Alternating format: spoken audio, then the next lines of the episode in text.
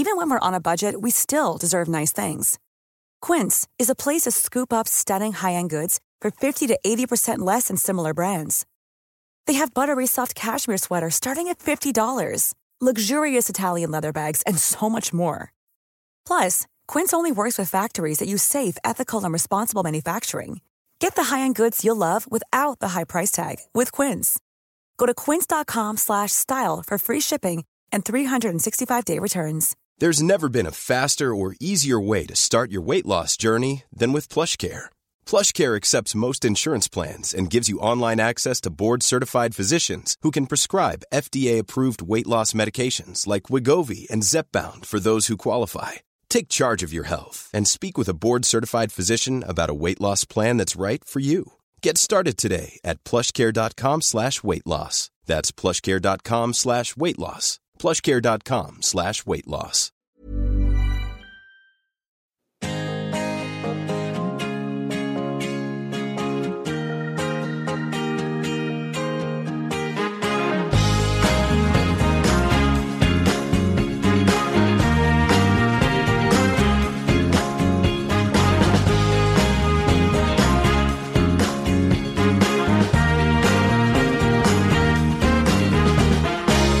Hej och hjärtligt välkomna till ett nytt avsnitt av CL-podden.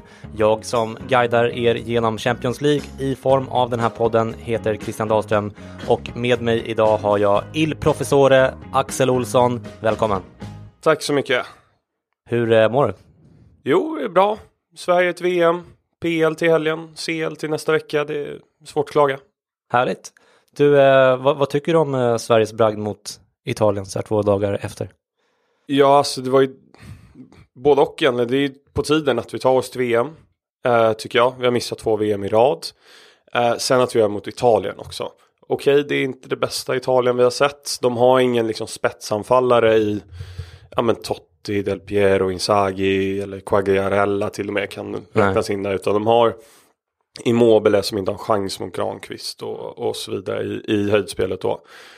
Men det är ändå Italien. De mm. har världens bästa backlinje som har spelat tillsammans i 5-6 ja, år i Juventus mm. och i landslaget. Inklusive målvakt då i Buffon. Uh, nej, det är enormt. Det är mycket större än vad jag själv har insett egentligen. Mm. När jag satt där och jublade vid slutsignal. Mm. Nej, det är, så, det är bara att boka biljetten till Ryssland. Ja, men det är uppenbarligen. Det känns eh, superkul att vi har ett VM att se fram emot i sommar oavsett om man åker dit eller om man ser det på tv. Och dessutom har vi färre landslagsuppehåll att fasa framför oss till dess. Eh, idag ska vi fokusera på nästa veckas fulla omgång av Champions League och det finns mycket att säga så det är lika bra att vi drar igång och vi börjar logiskt nog med tisdagens matcher.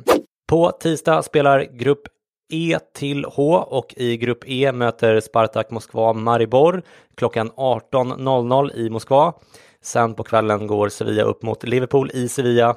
Liverpool leder den här gruppen och är vidare om de vinner mot Sevilla, men om Spartak förlorar mot Maribor räcker det till och med med ett kryss. Om Liverpool förlorar däremot så är Sevilla klara för slutspel och Liverpool går en avgörande match mot Spartak i sista omgången. Om Spartak dessutom vinner mot Maribor så har Liverpool och Spartak lika många poäng inför sista omgången. Och då undrar ju jag såklart och alla Liverpool-fans, vad gäller i det fallet, Axel? Ja, Um, traditionellt innan i CL så har det varit att det är målskillnad men sen några år tillbaka så kör man på inbördes möten och sen så går det på målskillnad och sen så uh, är det några ytterligare steg. Om något av um, Spartak och Liverpool vinner uh, den matchen är de såklart klara. Men om det blir 0-0 är Liverpool också vidare eftersom de har bortamål i 1-1 matchen mm. i uh, första mötet mellan mm, lagen. Mm. Um, blir det 1-1 däremot, då har de lika många poäng in, i inbördes möten, de har likadan målskillnad och lika många bortamål. Då går man på den totala målskillnaden. Eh, och där li ligger Liverpool ganska bra till. Eh, de har inför det här femte matchen eh, 13-3 medan Spartak har 8-5. Och då behöver Spartak i sådana fall hämta upp minst sex mål ifall Liverpool skulle förlora med uddamålet mot Sevilla. Liverpool vann ju 7-0 borta mot Maribor, 3-0 hemma tror Exakt, 10-0 totalt. Ja. Det är ju möjligt. Mm, uh, men uh, vi ska väl även lägga in här att blir det mer än 1-1 och det är ett lika resultat så blir det väl Spartak som går vidare om inte jag minns. Just det, precis. För då, på bortamålsregeln. Mm. Yes, och sen så då för um, Spartak så möter de ju Maribor som vi nämnde här på, på hemmaplan. De har gjort ett mål och släppt in 14. Det är... Ja, de borde kunna Ja, smälla in ett Ja, par men de borde kassar där. lösa det faktiskt. Ehm, Men det är ändå sex mål de ska hämta hem ifall Liverpool nog ens torskar den matchen. Men, ja, men, ja. nej, absolut. Mm. Det känns ju som en uppförsbacke. Men det är ju fullt möjligt. Vi har ju sett ganska många stora segrar från de eh, bättre lagen mot de här blåbärslagen. Mm. Eh, så att säga. Spartak slog ju faktiskt Sevilla med 5-1 på hemmaplan också. Mm. Så de, de kan ju uppenbarligen göra mycket mål. Eh, de hade förvisso en man mer eh, under större delen av matchen. All right, grymt. Eh, vi slänger in en liten brasklapp här för att vi kan ha fattat de här reglerna fel. De var inte helt lätta att begripa på Uefas hemsida. Jag tror, ja, men jag tror faktiskt att ni har fått rätt information. Ni får ju gärna höra av er på Twitter annars. Och eh, om när vi säger någonting galet så brukar vi få höra det där, vilket vi uppskattar. Men du Axel, de väntade resultaten på tisdag är väl ändå att Liverpool lyckas ta minst en poäng mot Sevilla medan Spartak kör över Maribor. Och eh, vad är det som gäller då? Exakt, om det nu skulle bli kryss mellan Sevilla och Liverpool så är det egentligen ganska bra för båda lagen. Eh, Sevilla har ju Maribor i sista matchen och räknar nog med tre poäng där. Mm. Ehm, ja, ett mål har de gjort liksom. Så det, det, det ska nog vara tre poäng. Mm.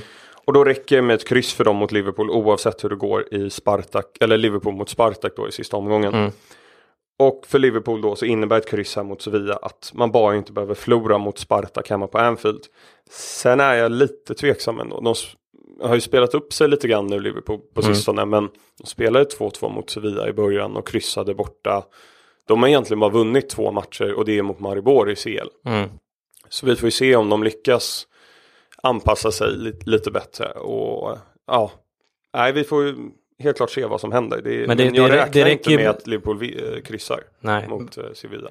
Nej, precis. Men om de gör det så räcker det ju med ett kryss i sista matchen. Ja, Så de, de ja, kan ju gör- kryssa sista och, två och, och gå vidare med Ja, två exakt. vunna matcher. Mm, de går ju nog vidare. Men eh, mot Sevilla tror jag att det kan bli svårare än vad man tror.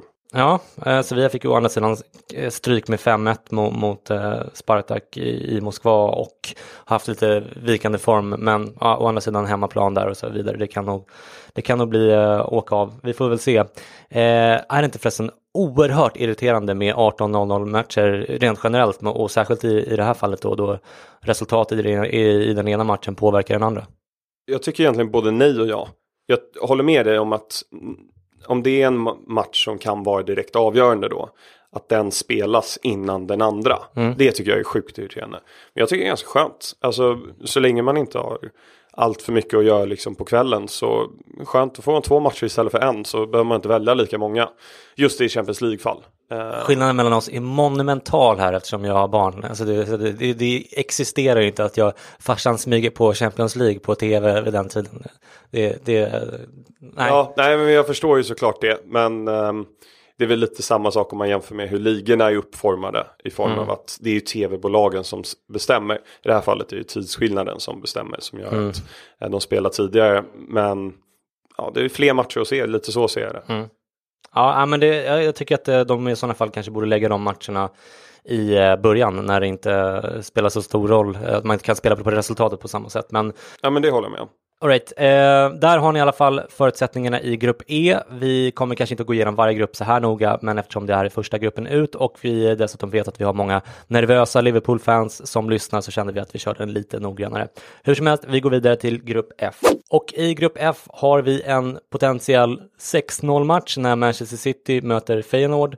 City är ju redan vidare förstås, men kommer inte att eh, schabbla bort den här första platsen i eh, grupp F. Om jag, eh, det, jag kan inte se det hända. Vad, vad tror du Axel? Nej, alltså de har inte förlorat en enda match nu. Om, om, ja, återigen, jag får be om ursäkt om jag har fel. Men jag tror inte de har förlorat en enda match i varken ligacup, CL eller i Premier League i år.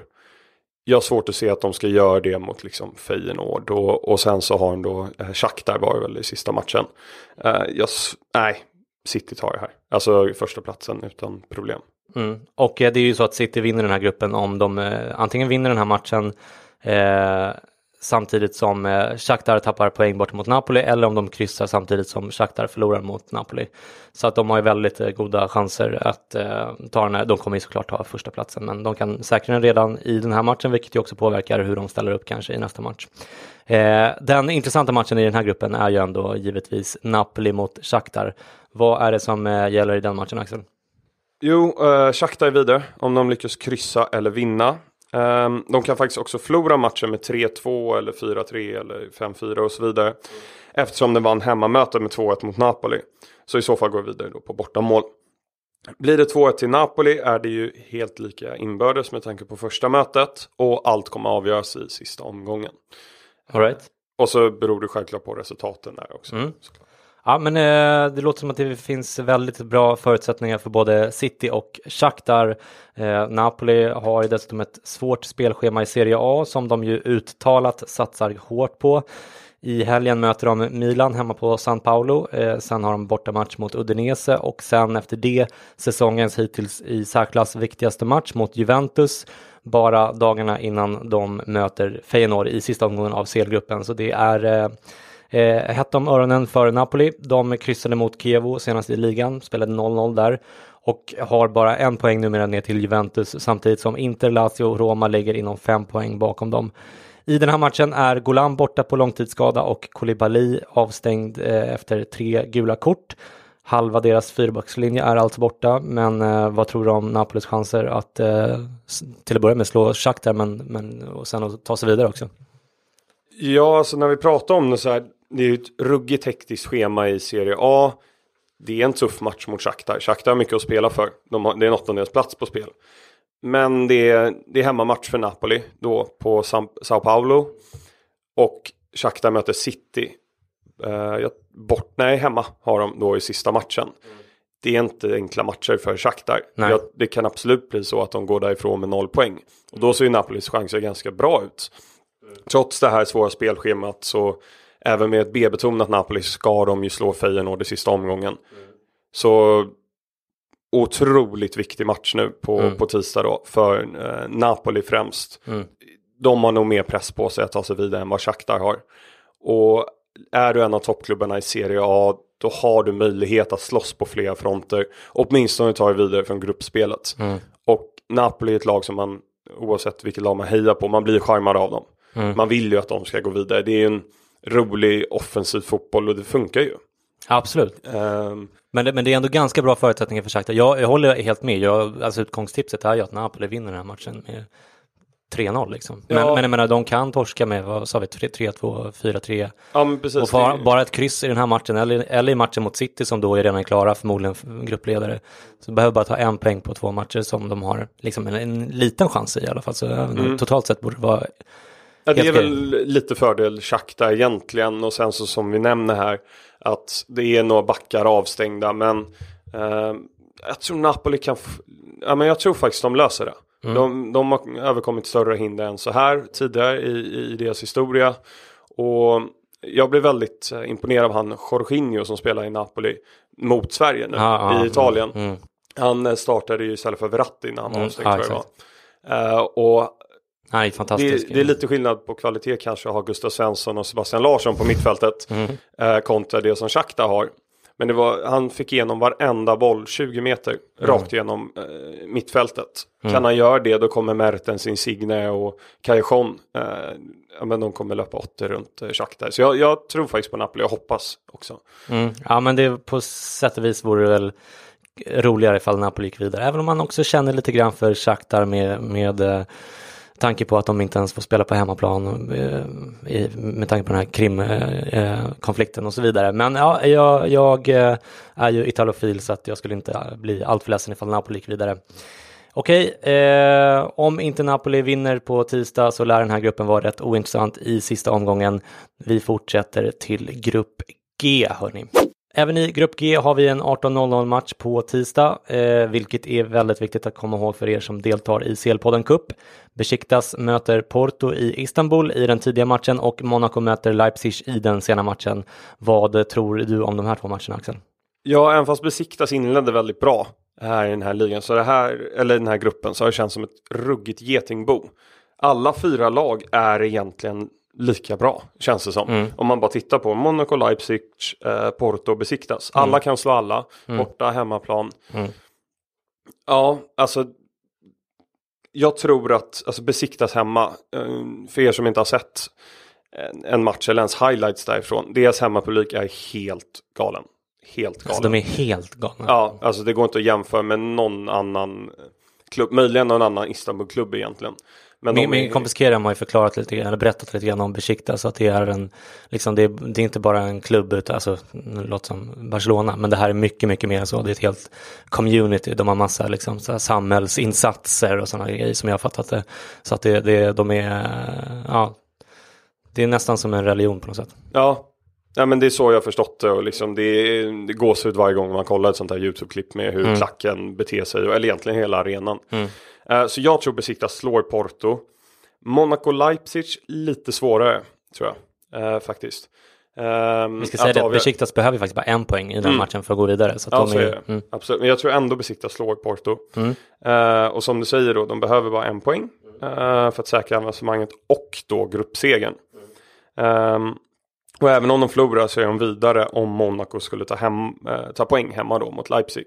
Och den matchen är lite svårare att avgöra. Jag har egentligen inte följt någon av lagen så nej. nära den här säsongen. Och Leipzig, ja var det en one season wonder? Det Mm. vet man ju inte riktigt. De har ju inte varit jättebra i, i CL. De vann, var ju 3-2 mot Porto här i förra Ja, jag eller tror för, det. De förra. har vunnit en match i Ja, alla fall och och det kryssat en, men annars har de torskat. Ja. Eh, återigen reserverar vi oss om vi Mm, säger mm. här, men jag tror det var 3-2 mot Porto. Mm. Många spelare i Leipzig, eh, eller några stycken, främst Evin Forsberg, har haft en ganska tuff vecka här. Mm. Eh, det är matcher nu till helgen.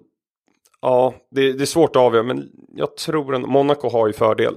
Mm. Och jag tror Monaco nog på hemmaplan kan lösa Leipzig. Så att då blir det, om inte jag missminner mig, att Besiktas går vidare. Mm. Eh, och sen så då eh, kan Monaco gå vidare. Ja, det kan de. Eh, om de vinner sista två tror jag. Mm. Ehm, och de ligger ju redan fyra poäng efter i, i liga och eh, jag antar att de åtminstone vill spela Europa League i vår så jag gissar att de satsar stenhårt på den här matchen. Det hade Ja. de kanske gjort ändå men, men, men eh, de, ja, de har extremt mycket att spela för i den matchen. De har två poäng, Leipzig har fyra, jag tror Porto har sex eller något sånt där så de, Mm. de, de kan gå vidare men de de eh, ligger sist i gruppen s- som det ser ut nu. Ehm, Så att eh, ja, det blir klurigt för dem. Eh, Även här så är det ju så märkligt att den, eh, den tidiga matchen kan ju faktiskt eh, påverka hur Monaco och Leipzig spelar i den sena matchen. Eh, värt att nämna här är också att eh, Porto har övertag i Leipzig i kampen om andraplatsen eftersom de har bättre målskillnad i det dubbelmötet. Du sa att de vann med, eh, att de torskade med 3 2, jag tror att de vann med 3-1 i den andra matchen. Ja, Det är något sen, men Porto har i alla fall eh, övertaget, det är helt klart. Eh, Så att om de slutar på samma poäng då, då är det Porto som drar det längsta strået. Eh, Och om Monaco vinner mot Leipzig och Porto kryssar mot Besiktas då är istället eh, Leipzig ute ur eh, Champions League redan på tisdag. Eh, Så att eh, får hoppas för Emil Forsbergs skull att de lyckas eh, eh, vinna borta mot Monaco. Ja, vi, verkligen. vi fortsätter i alla fall till grupp H. Jag är inte säker på att det var, klock, att det var solklart vad som gäller den gruppen. Men vi kan ju säga att det, det, det är tufft och Besiktas har, har, ser det väldigt bra ut för. Mm. Men de andra, där kommer det bli en hård kamp. Grupp H står för Harry Kane. Tottenham är ju redan kvalificerade och Real är vidare om Tottenham tar poäng av Dortmund eller om eh, Real vinner sin egen match mot Apoel på bortaplan. Eh, Det är väl i praktiken så att Real redan är vidare. Det är väl egentligen bara första platsen vi spelar om här, eller vad säger du Axel? Ja, knappt det egentligen. Tottenham har ju kvar, ja de har ju Dortmund nu eh, i nästa vecka. Men de har ju Apoel i sista omgången hemma. Det är Mm. i princip klart med första platsen också. Egentligen. Eftersom de också har, eh, Precis. De har ju vunnit mot Real där på Wembley med 3-1 och så var, blev väl 1-1 på Bernabéu Exakt. tror jag. Mm. Så den interna striden bör de vinna. De har 10 poäng tror jag, Real har 7. mm, Så även om Tottenham skulle förlora nu mot Dortmund, Real bör ju vinna mot Apoel. mm, Och Tottenham bör vinna mot Apoel i sista omgången. Mm. Så är ju egentligen första platsen ganska klar där också. mm, Och ja, det behöver ju inte vara så dåligt egentligen för Real att hamna tvåa. Eh, de undviker ju en del lag som eventuellt kommer hamna tvåa och lite så. Ja. Till exempel Bayern München då förmodligen. Bayern München, de undviker ju såklart Barca som ser ut att vinna sin i och med att det är samma lag, eller land, land de just, tillhör. Just det, just det, just så det missar de. Om de hade kommit etta och Atletico lyckas eh, ta sig vidare, som vi säkert kommer in på lite senare, då undviker de dem om de hade kommit etta eh, i form av land också. Eh, ja. Det, det, blir eh, förmodligen ganska tuffa eh, två år om Real Madrid lär komma tvåa som säger, Juventus lär komma tvåa bakom Barcelona. Då är det ju faktiskt inte givet att man har en så här jättestor fördel av att vinna sina respektive grupper. Nej, nej men så är det ju. Um, vi nämnde ju precis Besiktas här. Det är ju som ser ut att gå mot gruppserie. Ja. Det är ju en ganska fördelaktig match att ha om man kommer tvåa då och får möta Besiktas. Gud vad, vad, vad, vad synd om Besiktas ifall det blir så att de kommer etta så får de möta Real Madrid i, mm. i åttondelen. Ja, det blir väl lite som, eh, men, som alltid händer Arsenal då. De kommer tvåa varje år i sin grupp och får alltid möta Bayern München. Sen vinner de äntligen. Då kommer Bayern München tvåa och de får ja, möta dem ändå. så att det, det blir lite den typen då för Besiktas. Och det ser ut som att Roma verkar vinna sin grupp. Mm. Eh, det är klart mycket på spel där vi kommer väl in på det senare. Mm. Men det är ju också en relativt fördelaktig lottning om man tittar vilka av de giganterna som till exempel om Chelsea eller Atletico kommer tvåa. Mm. Ja. ja, intressant. Eh, där sätter vi i alla fall punkt för tisdagens matcher och hugger in på onsdagens fighter istället. It's that time of the year. Your vacation is coming up. You can already hear the beach waves, feel the warm breeze, relax and think about work. You really, really want it all to work out while you're away. Monday.com gives you and the team that peace of mind. When all work is on one platform and everyone's in sync, things just flow wherever you are. Tap the banner to go to Monday.com. Hiring for your small business? If you're not looking for professionals on LinkedIn, you're looking in the wrong place. That's like looking for your car keys in a fish tank. LinkedIn helps you hire professionals you can't find anywhere else, even those who aren't actively searching for a new job but might be open to the perfect role. In a given month, over 70% of LinkedIn users don't even visit other leading job sites. So start looking in the right place. With LinkedIn, you can hire professionals like a professional. Post your free job on linkedin.com slash people today. Burrow is a furniture company known for timeless design and thoughtful construction and free shipping. And that extends to their outdoor collection. Their outdoor furniture is built to withstand the elements, featuring rust-proof stainless steel hardware, weather-ready teak, and quick-dry foam cushions. For Memorial Day, get 15% off your Burrow purchase at burrow.com slash ACAST and up to 25% off outdoor. That's up to 25% off outdoor furniture at burrow.com slash ACAST. Japp, onsdagens matcher börjar med Grupp A där vi har en tidig match mellan CSKA Moskva och Benfica som börjar 18.00 och en kvällsmatch mellan Basel och Manchester United. Och eh, då undrar vi alla såklart, vad är det som gäller i den här gruppen Axel? Yes, United är i princip klara. De har 12 poäng. De behöver ett, en poäng på två matcher. Um, för att både kvalificera sig och vinna gruppen. Mm. Om CSKA däremot tappar poäng i den tidiga matchen är United redan kvalificerade innan de ens börjar spela. Och då spelar de egentligen bara för gruppsegen. Och som vi nu precis har pratat om, det behöver ju inte vara så stor fördel egentligen. Um, det är alltså inte osannolikt att Mourinho väljer att spela ett ganska B-betonat eh, lag egentligen innan matchen. Eh, eller mot eh, eh Basel. Nej. Eh, de har hyggligt schema i PL. Mm. Eh, de möter ju då Newcastle, dock på Old Trafford där de inte har släppt in ett mål tror jag under hela säsongen. det är nu i helgen Ja, det är nu i helgen, mm. precis. Och så har de ju Brighton hemma och Watford borta. Watford i sig var ganska bra. Men det är inget jättesvårt schema, de kunde ju haft lite större lag att möta. Sen har de ju tuffare matcher senare. Så att de vill ju nog ändå avgöra. Mm. Alltså inför nästa CL-omgång så har de ju både Arsenal och Manchester City ganska tätt inpå. Mm. Uh, jag kommer inte exakt ihåg vilken som är före och efter och så vidare. Men det ligger runt där. Så att, Arsenal ja. är först tror jag och sen så är det City. Men ja, det, båda två i december där. När, mm. när sista matchen går. Ja men de vill nog avgöra här. eh, i den här omgången. Så att absolut B-betonat, men ett B-betonat United ska slå Basel ändå. Eller åtminstone kryssa. Ja, precis, och det är ju allt som krävs som sagt. Så, och det där har ju såklart Mourinho inte missat. Han har stenkoll på det och eh, jag vet inte, ska vi gissa att eh, till exempel Lindelöf spelar båda de återstående eh, Champions League-matcherna? Han var ju lysande mot Italien både i hemmamatchen när Mourinho faktiskt var på plats och i bortamötet eh, på San Siro. Ja, jag tror faktiskt att Lindelöf kommer få chansen nu. Han, eh, lite synd för honom, han gjorde ju bort sig här i PL och hamnade längre ner i frysboxen än vad han redan var. Mm. Men han var ju som du säger en gigant både på Friends och nere på San Siro. Mourinho var på plats på Friends, läste även rapporter att han var där för att specialstudera Emil Forsberg. Jaha, okay. Det är lite silly, jag vet inte hur mycket trovärdighet det ligger i de Nej. källorna egentligen. Men han har ju inte minskat sina chanser att få spela. Och backlinjen, de är ganska benägna att skada sig i United. Bailly är skadad ofta, Jones är skadad ofta.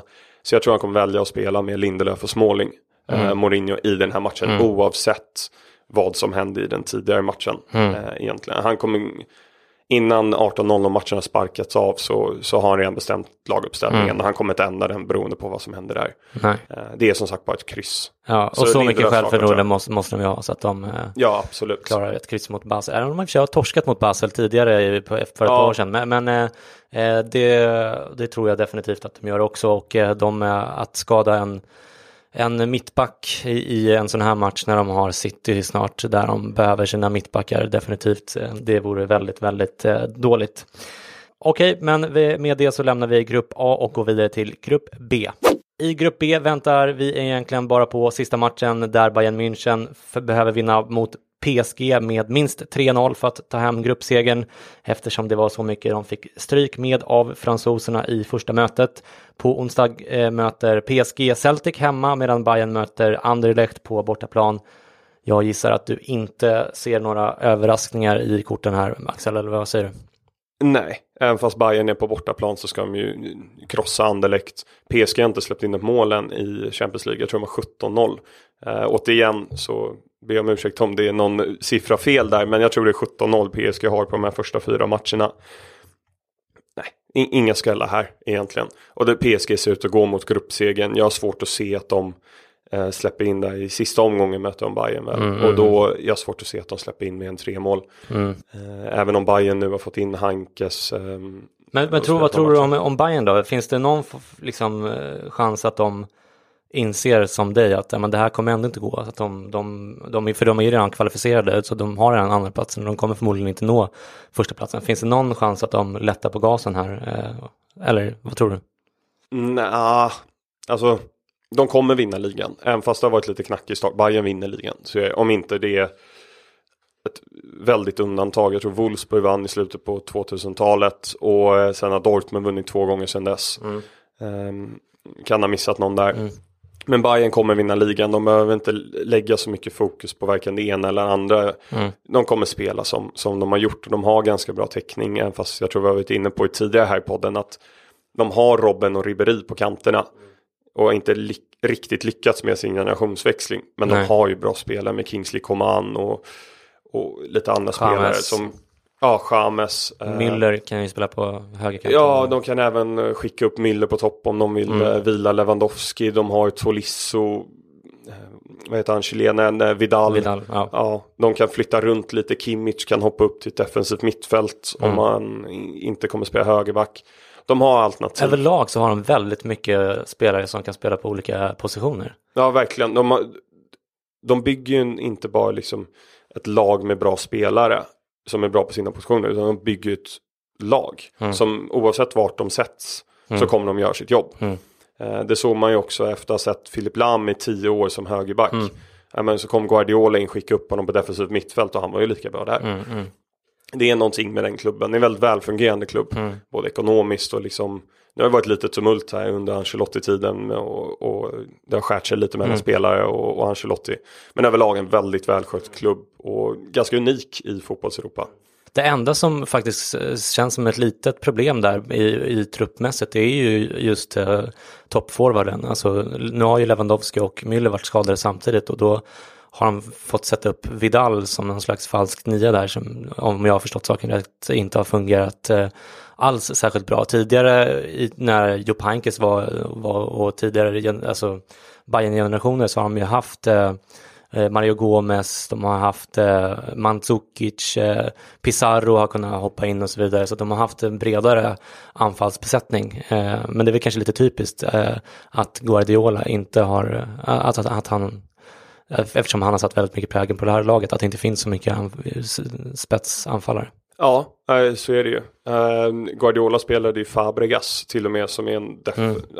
någon form av defensiv mittfältare som nia när han var i Barcelona där när han kom tillbaka efter mm. Arsenal-sessionen. Mm. Så ja, det är väldigt typiskt Guardiola, har satt den prägen. Det är väl det de ska prioritera i sommar tycker jag. Eh, de behöver nog inte värva det i januari. Nej. Förutsatt att skadorna inte är värre än vad man tror. Eh, på Lewandowski och Miller. Men nej, då, det är det de ska lägga fokus på för de har ett bra lag. Mm. De har två av världens bästa mittbackar i Boateng och Hummels och Neuer är inte så gammal för att vara målvakt heller. Nej, gud, han kan ju spela i tio år till. Ja, Nej, men nästan. Ja, absolut. Ja. Så det, det där bör lösa sig för Bayern tror jag. Mm. Um, åtminstone mot Anderlecht borta, det är ju ingen svår match. Nej, Nej, det, du har helt rätt Axel, det finns inte så mycket mer att säga om grupp B. Därför fortsätter vi raskt till grupp C. Ja, grupp C är tillsammans med Liverpools grupp E den på pappret jämnaste gruppen så här långt, men även här är det faktiskt ganska avgjort när man tittar närmare på spelschemat. Om nu inte Karabach skräller ordentligt i de sista två matcherna. De har i och för sig visat sig vara bättre än vi trodde, men på onsdag möter i alla fall Chelsea just Karabach i Baku klockan 18.00 följt av matchen på Vanda Metropolitano där Atletico Madrid tar emot Roma. Om Roma tar poäng är de klara för slutspel. Om Chelsea tappar poäng samtidigt har Roma säkrat första platsen i den gruppen. Vinner Chelsea mot Karabach är de i sin tur klara för slutspel oavsett hur det går i Atletico Roma. Och även om Atletico vinner den matchen då eh, mot Roma, då eh, behöver Roma eh, bara slå Karabach i sista matchen på hemmaplan dessutom. Eh, då Karabach eh, förmodligen, i, eller dessutom då i det scenariot, är ute, inte bara ur CL utan även borta från Europa League-platsen. Eh, det är alltså i första hand gruppsegern vi spelar om här också. Eh, det är väldigt osannolikt att Atletico ska kunna eh, blanda sig i här. Oddsmässigt är Roma något större favoriter till gruppsegern än Chelsea. Vad är din analys av den här gruppen och Chelseas situation som är laget i ditt hjärta Axel? Ja, det är ju det är nog en liten fördel Roma, men jag tror mycket avgörs i den här omgången. Jag tror att sista omgången inte kommer bli särskilt intressant egentligen. Eh, beroende på hur resultaten går. Men Chelsea bör slå Karabach borta. Jag vet inte vad Atletico höll på med i det dubbelmötet. Jag tror de fick 0-0 borta och 1-1 hemma. Otroligt alltså. Ja, det är faktiskt helt sjukt. Alltså 0-0 borta mot Karabach, ja, det kan man ändå köpa. Det är en plump. Mm. Ja, det är, de ska ju vinna, men ja. man kan ändå köpa det. Men att kryssa hemma, det är ändå Atletico. De har Griezmann, de har Gamero, Gabi, Godin. De har en av världens bästa målvakter tycker jag också. De ska inte släppa in mål mot Karabach. Nej. Um, och det är så otroligt oväntat också att just eh, Simeone inte lyckas manövrera ut ett sånt här motstånd. Han är ju så jäkla vass och slipad och så grym på att Eh, inte underskatta motståndare utan att pumpa upp laget eh, till max varje gång och så vidare. Så här. Men det är väl, det är väl framförallt det med målskytten, att de inte har någon mm. nu när Torres eh, är... Lite till åren, ja. ja och, in, och, och eh, Griezmann är lite ur form. Också. Ja, de får in Diego Costa till våren. Mm. Ehm, eller i januari då. Men då kan det ju redan vara för sent. Exakt. Mm. Eh, då kan vi å andra sidan fokusera på ligan där det inte heller har gått tipptopp egentligen. Nej. Men om vi återgår till gruppen och, och situationen jag tror Chelsea kommer lösa det. Mm. De kommer nog slå Karabach borta. Nu eh, hoppas jag att jag inte jinxar här för min egen skull. Och sen har de ju Atletico hemma i sista matchen. Atletico kanske inte har någonting att spela för då. Då tror jag att Chelsea eh, kommer lösa det och eventuellt då ta gruppsegen. Beroende på hur det går nu mm. i Atletico-Roma. Där tror jag den matchen är, vi var inne på för när jag var här sist. Mm. Den matchen tror jag är ganska avgörande mm. Eh, för hur det går. Men det mycket talar för att det blir Roma och Chelsea. Sen vem som kommer ett och tvåa, det, det får vi se nästa vecka. Mm. Du, eh, Chelsea ligger ju bara fyra i Premier League så här långt och eh, stämningen mellan Conte och ledningen verkar minst sagt kylig för mig som utomstående. Du kanske har bättre koll än mig, men finns det någon risk för att det är någon annan än Conte som rattar Chelsea i en eventuell åttondel tror du? Nej, jag tror inte det finns så mycket risk. Jag tror dock det finns ganska stor risk att Conte lämnar i sommar. Eh, de pratar mycket om det. Eh, det har varit lite problem med ledningen. Sen så avgick ju nu Chelsea Sport eller Technical Director. Just det, just det. Eh, Michael Emenalo ja, som har varit där i tio år. Och, det såg, för, förlåt att jag avbryter, men, men ser det, sågs det som någon slags eh, eh, vinst för Conte på något sätt i maktkampen i Chelsea? Ja, alltså det är ju det man undrar. Är det Conte som har haft problem med Abramovic eller har han haft problem med Emenalo och sen så är det en Abramovic högra hand där, en, en kvinna som jag tyvärr inte kommer ihåg Marina namnet. någonting va? Ja, Marina och, och um, ja, jag kommer inte ihåg efternamnet. Ah, ah. Men det är egentligen Marina då och Michael Emenalo som styr klubben i form av transfers och sånt där. Och sen ah. så har ju Abramovic final say såklart. Ah. Och det är där man undrar, har det skurit sig mellan Conte och Emenalo? Det vet man inte. Men... Eller mellan Emenalo och den här uh, ryska kvinnan ja. eller med, mellan honom och Abramovic. Eller... Man kan ju chansa sig till vad som har hänt. Uh, men man vet ju inte utan det är ju bara klubben som vet. Det är ingen nackdel för Conte tror jag att han Emenalo har. Uh, han avgick ju själv men mm. det kanske de gjorde för att det skulle se snyggt ut mm. utifrån. Um, så nej, jag tror inte det är någon annan än Conte som rattar Chelsea i en eventuell åttondel då. Men dock till sommaren kan det bli lite förändringar. Och sen ska vi komma ihåg, du nämner ju här att Chelsea bara ligger fyra i Premier League. De är en poäng bakom andra platsen. Och, och sen men typ nio poäng bakom City inte? Ja, men City är för bra. Mm. Ja, City, det är mycket kvar. Det är 11 Premier League-matcher nu på 42 dagar eller någonting. Mm. Skador kommer komma. Man vet inte riktigt. Eh, det är svåra matcher för City. Mm. Och även för Chelsea också såklart. Nej, jag, tror, jag tror det är kört, ligasegern. Men de kan absolut komma två. United är inte så bra som Nej. man kanske tidigare trott. De har haft ganska lätt motstånd. När de möter bättre, ja, då förlorar de. Mm. Eller kryssar 0-0. Typiskt Mourinho då. Mm, mm, uh, så ja, jag tror inte Conte behöver oroa sig.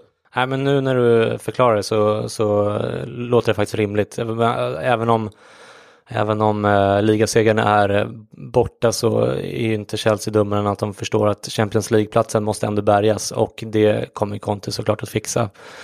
Ja, absolut. Det, det, hoppas jag i alla fall. Jag tyckte förresten var intressant, på, i Viasat-studion tror jag det var Erik Niva som pratade om, om Chelsea och så sa han att ja, men alla de här klubbarna är i princip stängda liksom. Det är svårt att få insyn men Chelsea det är ju så här, det är som ett svart hål. Ingen, ingen information kommer ut härifrån överhuvudtaget. På tal om, jag tror att det var just det här med grejen mm. Så att det, är, det, det är kul, man kan ju bara gissa liksom. För att det är, ja, det är ingen som vet. Exakt, riktigt. och jag tror sen Abramovic tog över har han inte gjort en enda intervju.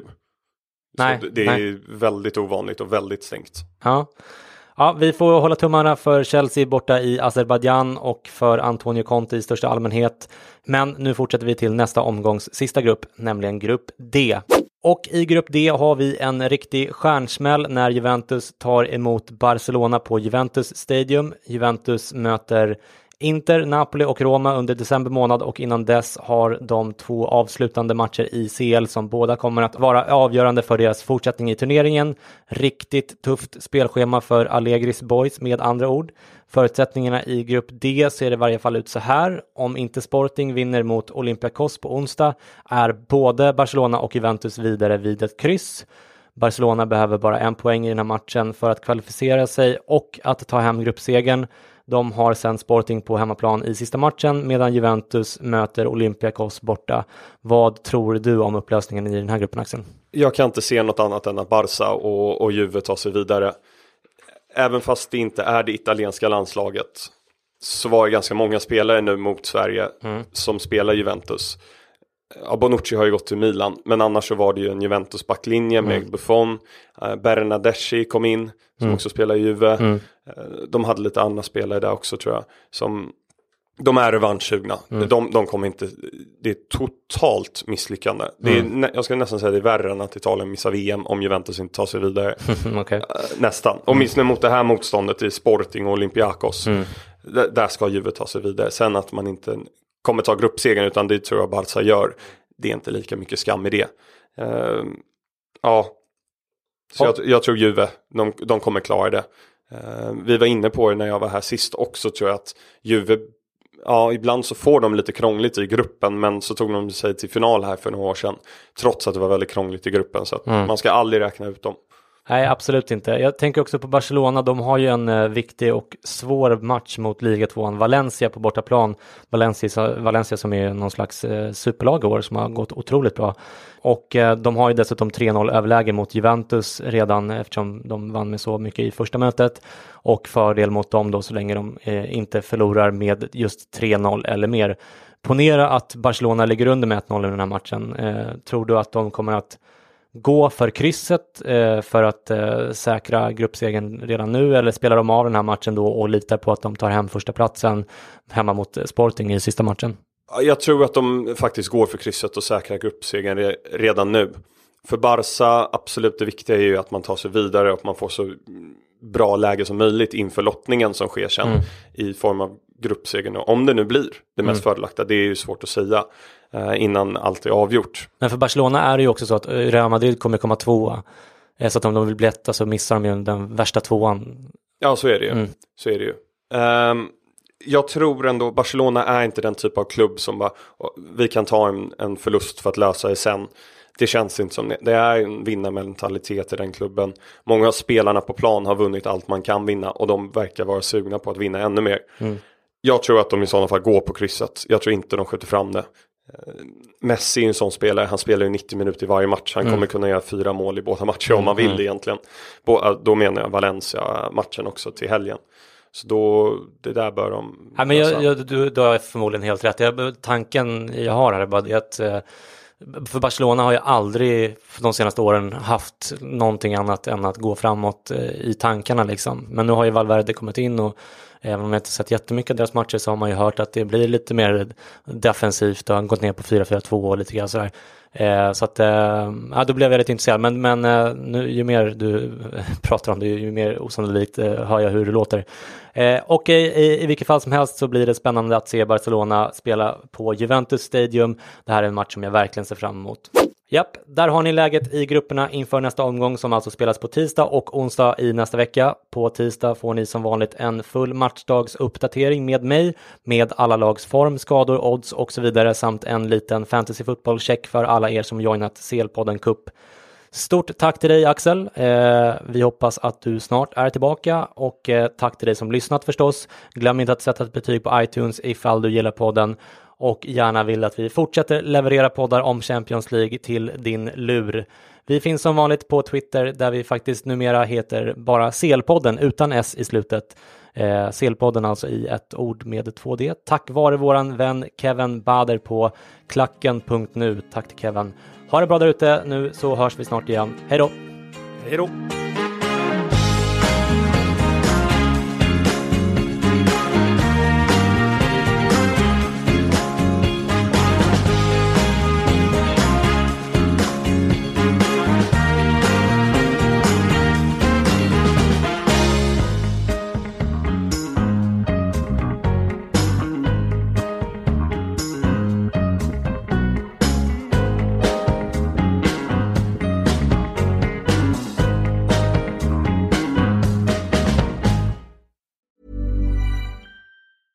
Planning for your next trip? Elevate your travel style with Quince. Quince has all the jet setting essentials you'll want for your next getaway, like European linen, premium luggage options, buttery soft Italian leather bags, and so much more. And it's all priced at 50 to 80% less than similar brands. Plus, Quince only works with factories that use safe and ethical manufacturing practices. Pack your bags with high-quality essentials you'll be wearing for vacations to come with Quince. Go to quince.com slash trip for free shipping and 365-day returns. A lot can happen in the next three years. Like a chatbot may be your new best friend. But what won't change? Needing health insurance. United Healthcare Tri-Term Medical Plans are available for these changing times. Underwritten by Golden Rule Insurance Company, they offer budget-friendly, flexible coverage for people who are in between jobs or missed open enrollment. The plans last nearly three years in some states, with access to a nationwide network of doctors and hospitals. So for whatever tomorrow brings, United Healthcare Tri-Term Medical Plans may be for you. Learn more at uh1.com.